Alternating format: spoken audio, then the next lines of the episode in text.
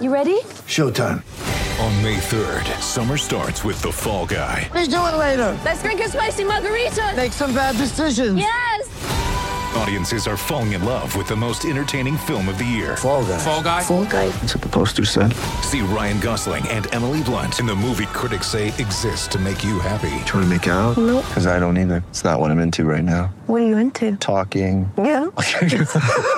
The Fall Guy. Only in theaters May 3rd. Rated PG-13. With threats to our nation waiting around every corner, adaptability is more important than ever. When conditions change without notice, quick strategic thinking is crucial. And with obstacles consistently impending, determination is essential in overcoming them. It's this willingness, decisiveness, and resilience that sets Marines apart. With our fighting spirit, we don't just fight battles, we win them. Marines are the constant our nation counts on to fight the unknown. And through adaptable problem solving, we do just that. Learn more at marines.com.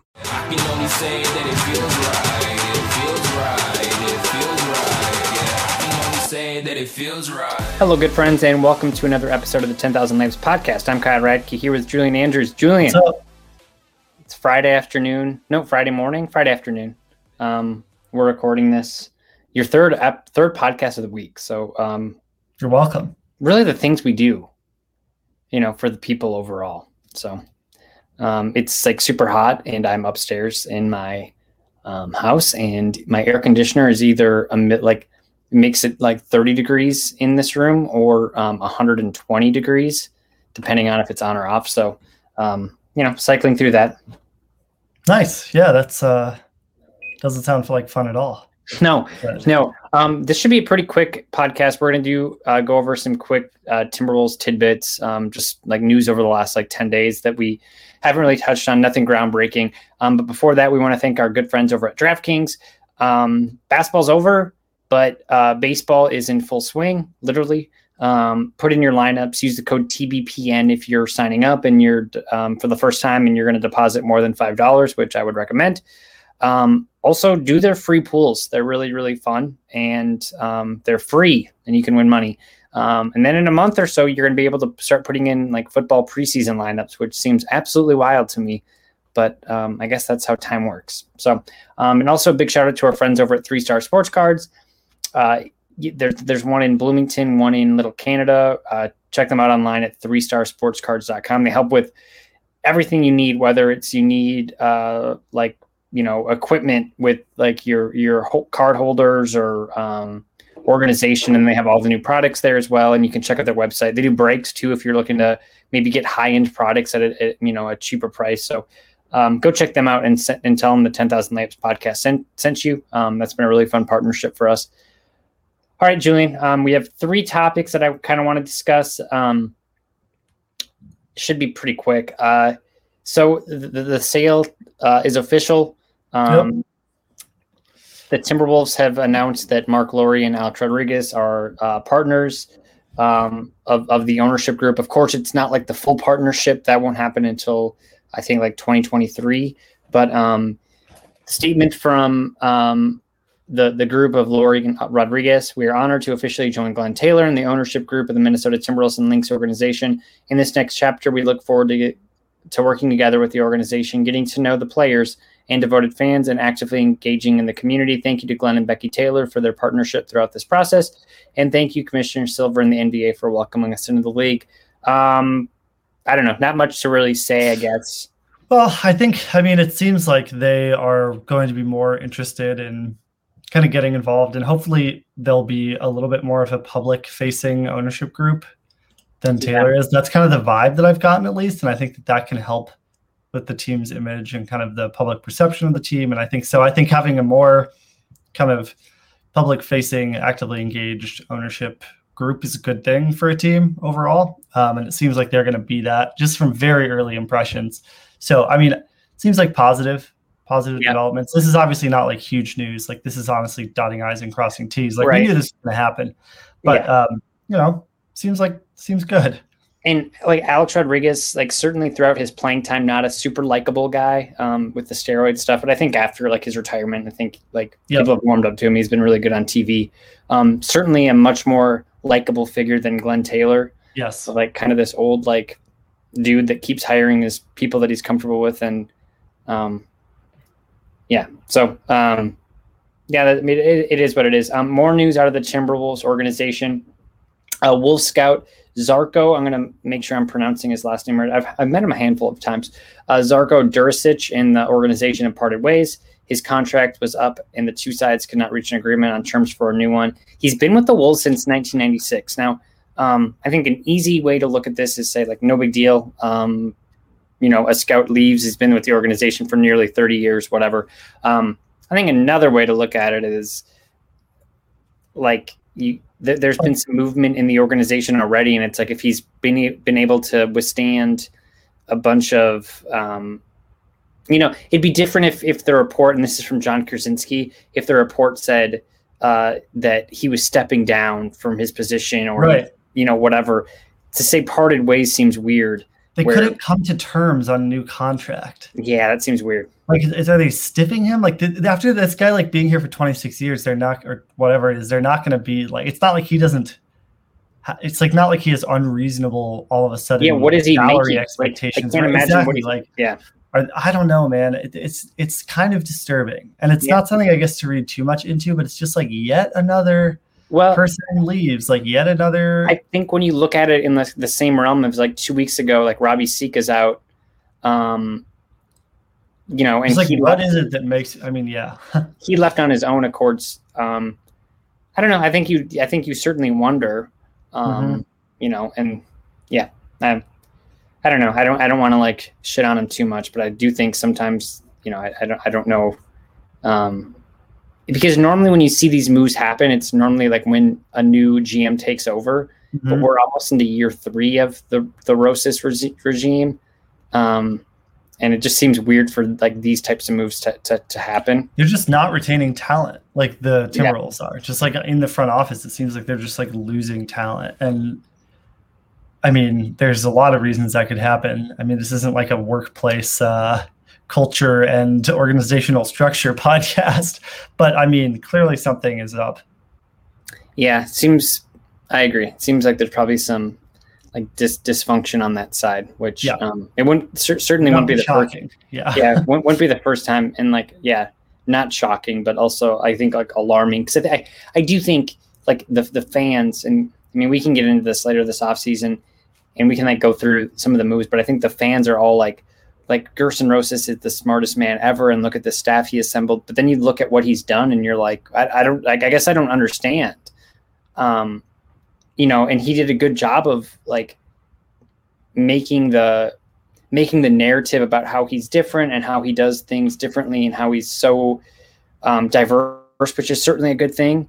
Um, and getting all these people in different positions, and we're smarter than everybody. But so far, uh, it feels like they've only outsmarted themselves. And then they've lost people. Yeah, And the two big trades that he made were both bad.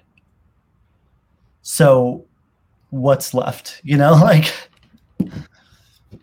I Yeah. agree. I'm with you. Um, okay, uh, next topic. Um, this is from Dane Moore. Um, the Minnesota Timberwolves have been pursuing Danilo Gallinari from the Atlanta Hawks this offseason.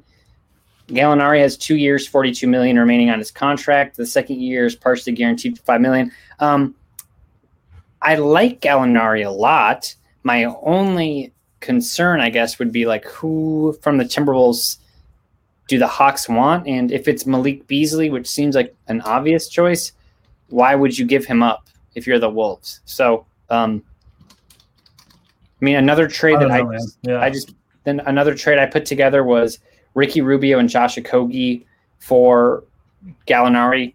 Would like the math would work out. Um, I don't get why you're going after Gallon. Like this is again like ugh, I, this is just so frustrating. Like, do you think the Wolves are a Gallinari away from contention? Like, I mean, I will say to- like, like I, I guess if he plays the four, like he's like a better version of Juancho Hernangomez. yeah, I guess they do need a four. But if that's your So- only move, Yeah, I mean, I like if you can get if you can do Rubio and Okogie for Gallinari, like I think that's a no brainer Yes. because you get rid of Rubio's. He, you know, he'll be on the last year of his contract. Um, you have Okogie who, like, we love him as a person, but like I think, like I don't know, like his ceiling probably is pretty close to where where he is now.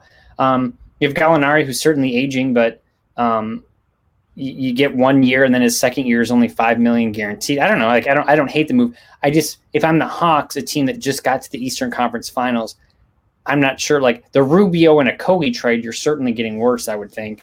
And then if you're doing like a Beasley trade for the Wolves, why do you do that? So I, I, I guess I just Yeah. don't know what the trade would be. No, Yeah. I, I mean, I guess we'll see if the if those reports are true. But like, oh man, Yeah, let's Yeah. look at Gallinari's stats quick. Actually, I mean, he's fine. Like, I don't want, I don't want, I, I don't want this to be interpreted as like I don't think Gallinari is good because I mean, I think Gallinari is a good player, and he was, I mean, he's fine on the Hawks. He had like a year, a couple of years of being really good in OKC. Um, so he'll be 33 years old next year. He only played in 51 games last year. yeah, 13 points, four rebounds, shot 43% from the field, which was his worst mark since 2017. Shot 40% from three. Yeah, I mean, he's fine. So Like, I, I- mean, if you're buying low here, like if you're buying, if you're getting, if you're paying for that guy that you just kind of read off, and you are getting a guy from previous seasons, it could be a good trade, you know. But if you're paying for a guy from previous seasons after he just put up this not very good season or like pretty average season, that just doesn't feel like the type of risk that the Wolves like are good enough to make. Yeah, no, I agree. And I think if you're really, if we really want to dive in here, um, you, you'd say to yourself, if the Wolves got Gallinari for 19 million and they still have Hernangomez, who's who has a, a Mhm. cap hit of seven million, so all of a sudden suddenly you're paying 26 million dollars for a powered forward position, um, and you know we talk about this trade quite a bit because the Wolves were so hesitant on signing Dario Saric. Dario Saric is due 8.5 million next year. Yeah. So 26 million for Hernangomez and Gallinari, and then for eight million you could have got Saric, who is probably not as good as Gallinari is um, if he if he's healthy, but he's certainly better than Hernangomez. And then you also have 18 more million dollars to like of of cap space that you didn't have to waste on other things. And you had the 11 pick. And and you would have the 11th pick. Uh, okay, But Um, hey, listen, it's all Gersson's master plan, Kyle. it's a master plan. No questions. Yeah, and I, I, I, in fairness, he has made okay moves. Like the Beasley, like getting Beasley, I thought was a really and like Beasley and Jade McDaniels, who I think, speaking of the power forward position, like he'll play a pretty big role there too. Um, And you know, if Hernangomez is part of the trade to get Gallinari, then I guess it kind of works out because you're getting McDaniels those minutes back. So some good moves, but like I think like the like the moves that he, I mean, we've we talked about it enough. I mean, um, nobody makes perfect. Nobody's like going to bat a hundred or bat a bat a hundred. Uh, Lots of people could bat a hundred. Yeah, I was gonna say I can do that. um, nobody's going to bat a thousand. You know, in in being a GM. But I just I do sometimes think we like are like all of Ger- like we just like look at Gersson's moves that did work out and totally ignore the ones that didn't. And I get that there's some kind of wishful thinking going on because you want the team to be good.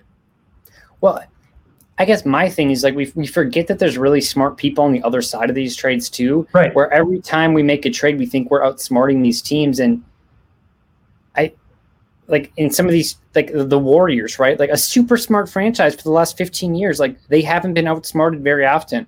So it's sometimes when you trade with those teams, it's like the alarms go off where you're like, well, maybe this actually isn't a good trade for us because they don't really make that many bad trades. Like, and the thing is, like, wait till the Warriors this year trade picks seven and fourteen with like James Wiseman for Bradley Beal, and people and like, you know, Wolves fans will be like, well, what, whatever. Like, we don't that that pick could have been whatever it is, but also you could have had a piece to trade for a bigger star than like D'Angelo Russell. Like, I.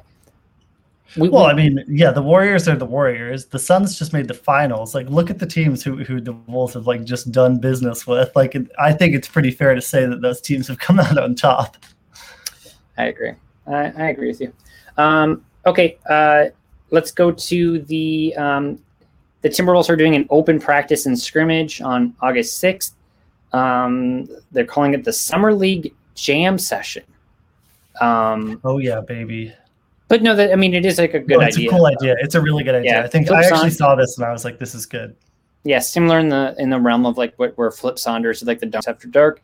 Um, and fans who register will attend will be able to attend an October home game courtesy of the new owners, which Yeah. um, that's cool. Um, super smart marketing move. It's going to hopefully Yep. just like get more people in the building, maybe engage some fans in a new way. This is kind of what got me thinking about um, the new ownership group. I was like, this is cool. Like Glenn never would have like done an Instagram live video or whatever, or like a Twitter video announcing this like they did, and I think that's good.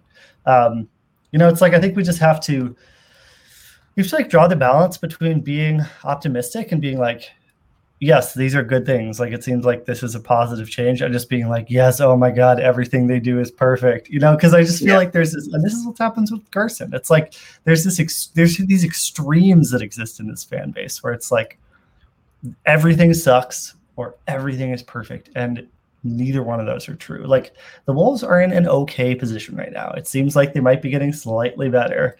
Um, we just have to wait and see. You know, everyone's favorite thing to do: wait and see.